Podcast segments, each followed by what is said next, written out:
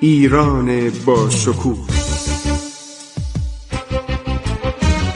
دو هزار و هشتصد سال تاریخ.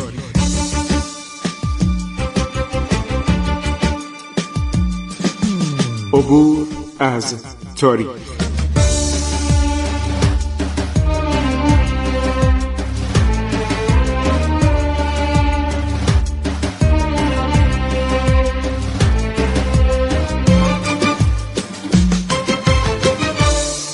بسم الله الرحمن الرحیم. به نام خداوند بخشاینده مهربان. من خسرو معتضد هستم، در برنامه عبور از تاریخ با شما صحبت می کنم.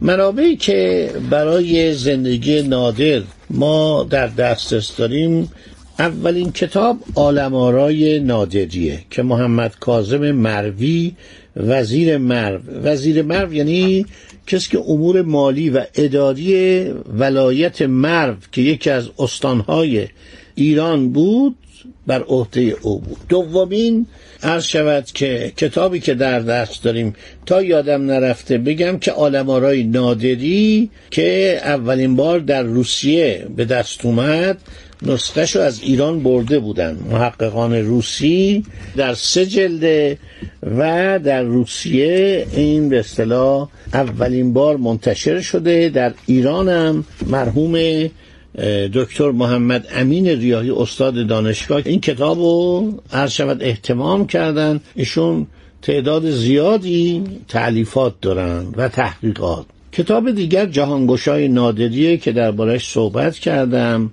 دوره نادری، جهانگشای نادری، اینو میرزا مهدی خان استرابادی منشی نادر بوده. امور به اصطلاح ترسل، نامنگاری نادر دست ایشون بوده. بعد از نادر هم مدتی زندگی کرده و آدم بسیار فاضلی بوده. این کتاب خیلی معروفه. خیلی کتاب درباره نادر نوشتن که من براتون گفتم و سفرنامه حزین رو باید ببینید، دوره نادری رو باید ببینید.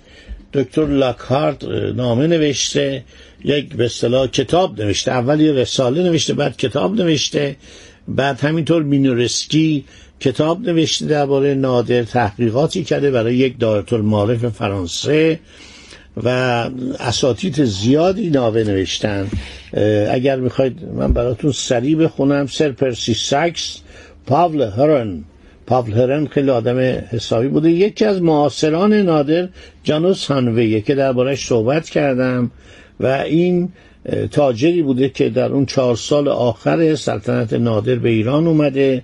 پاول پرایس یک کتابی نوشته درباره تاریخ هند به ایران اشاره کرده. فریزر تکلر کتاب نوشته. عرض شود که اینا همه آدم‌هایی هستند که درباره نادر کتاب نوشتن و خیلی ارزنده است. یعنی نادر یکی از کسانی است که فریزر کتاب نوشته و همه توجه به نادر داشتن.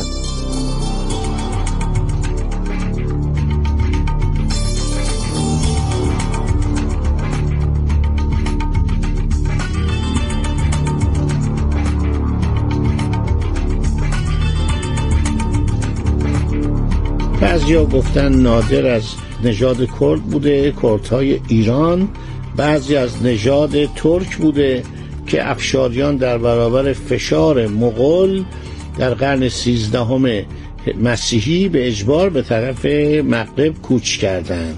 اول در آذربایجان بودند، در اونجا زندگی می‌کردند، چون ایران کشور مهاجرپذیره. یعنی شما آریایی‌ها هم که نگاه کنید اومدن به ایران در ادوار هزارهای قبل از میلاد. اینا از مردمانی بودن که دوازده به اصطلاح مبدأ برای اینا نوشتن. بعضیا میگوین اینها از اسکاتلند اومدن، بعضیا میگن از اسکاندیناوی اومدن، بعضیا میگن اینا از آسیا اومدن، شمال آسیا، بعضیا میگوین از سیبری اومدن، بعضیا میگن از حوالی چین اومدن. بنابراین ایران همیشه سرزمین مهاجران بوده، به خاطر آب و هوایی که داشته، به خاطر آفتاب درخشانی که داشته، به خاطر آن زمان مراتع فراوان برای چرای حیوانات که داشته. این بود که ایران همیشه سرزمین مهاجرپذیر بوده. وقتی هم هر کی اومد ایران مونده اینجا. و ایرانی شده. حتی مغول‌ها، شما فکر کنید مغول‌ها که اومدن قوم وحشی بودن از مغولستان، اینا در ایران موندن، سلسله ایلخانان رو تشکیل دادن، سلسله بسیار کم کم متمدن، کم کم خیلی از کارها کردن، مینیاتور، نقاشی، خیلی از کارهای زیبا، هنرهای زیبا رو اینا به ایران آوردن. و این مسئله است که ایران آب و خاکش گونه‌ای است که وقتی میان نمیرن، میمونن در ایران.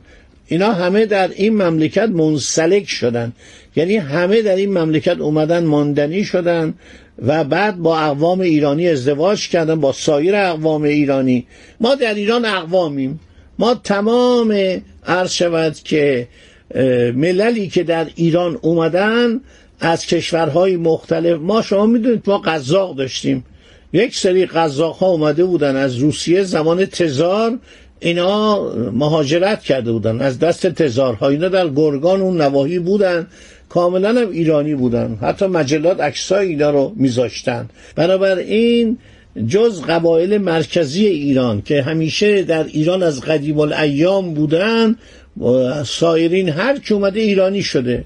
بنابراین این مملکت دارای مردم مختلف از نژادها و اقوامی است که همه ایرانی هستند. کما که من گرچه پدرانم مال مازندران هستن، از نژاد به اصطلاح مازندرانی ما هستیم، ولی من هیچ وقت نمیگم من مازندرانیم، میگم من اول ایرانیم بعد مازندرانیم.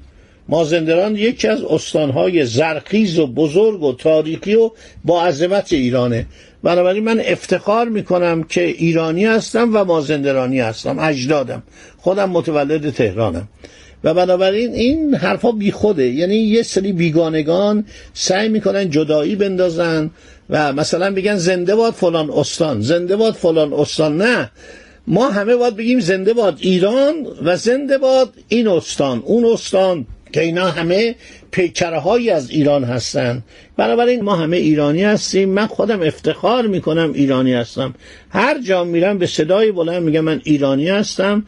ایران وقتی میگم این پشت سر من فردوسی هست، سعدی هست، نظامی هست، خیام هست، این همه دانشمندان بزرگ، این همه اطبای بزرگ، مثل ابوعلی سینا که حکیم بوده علاوه بر طبیب بودن، مثل زکریای رازی، مثل خوارزمی، مثل ستاره شناسانی چون غیاث الدین جمشید، این همه سخن پرداز و سخن سرا و دانشمند و ریاضیدان و پزشک و ستاره شناس پشت سر من هستند.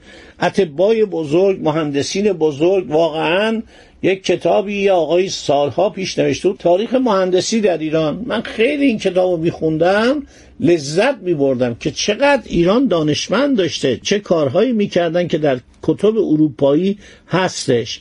یه دکتری هست به نام دکتر سریل الگود، این در زمان قاجاریه تا آغاز پهلوی پزشک بوده در ایران، پزشک سفارت انگلیس بوده. تاریخ پزشکی ایران رو بخونید ببینید چقدر زیبا، چه پزشکان برجسته‌ای در ایران بودن، چه شیمیدان‌هایی در ایران بودن، چه داروسازانی بودن در ایران.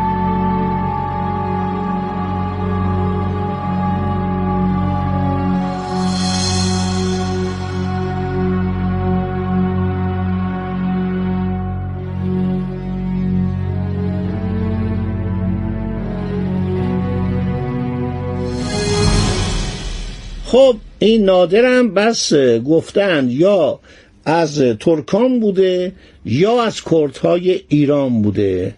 بعد از عرض شود که شاه اسماعیل صفوی که از افشاریان در سپاه خودش خیلی استفاده کرد و یکی از سرداران شاه طهماسب اول خلیل بیک افشار والی کوهگیلویه بوده.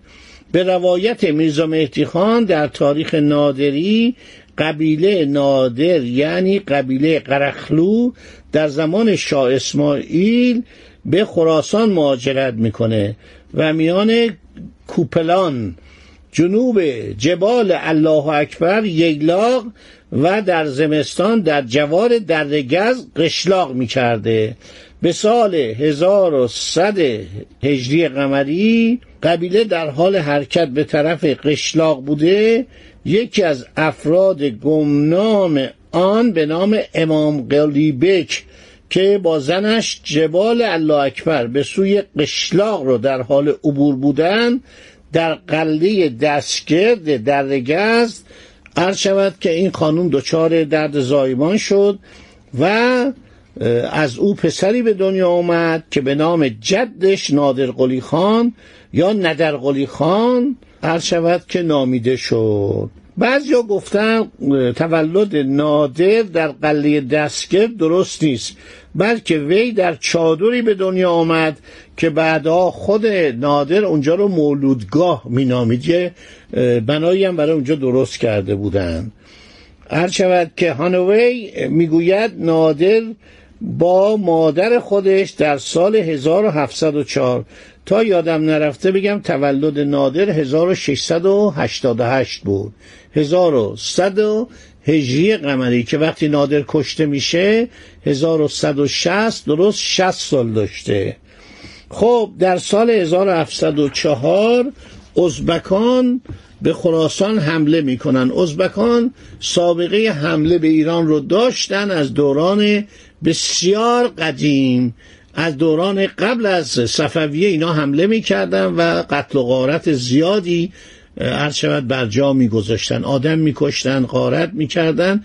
باقی مطلب رو در برنامه آینده به عرض شما خواهم رسون. خیلی شیرینه، خودتون آماده کنید زندگی نادرشاه و فتوحات او رو و شخصیت جالب و نابغه او رو براتون خواهم گفت. خدا نگهدارشون. عبور از تاریخ.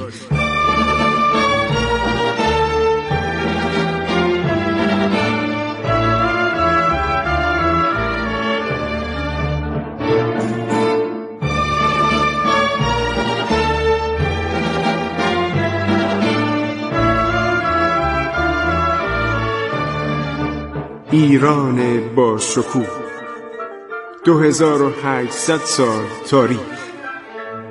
سرگذشت ایران ما به روایت خسرو معتضد.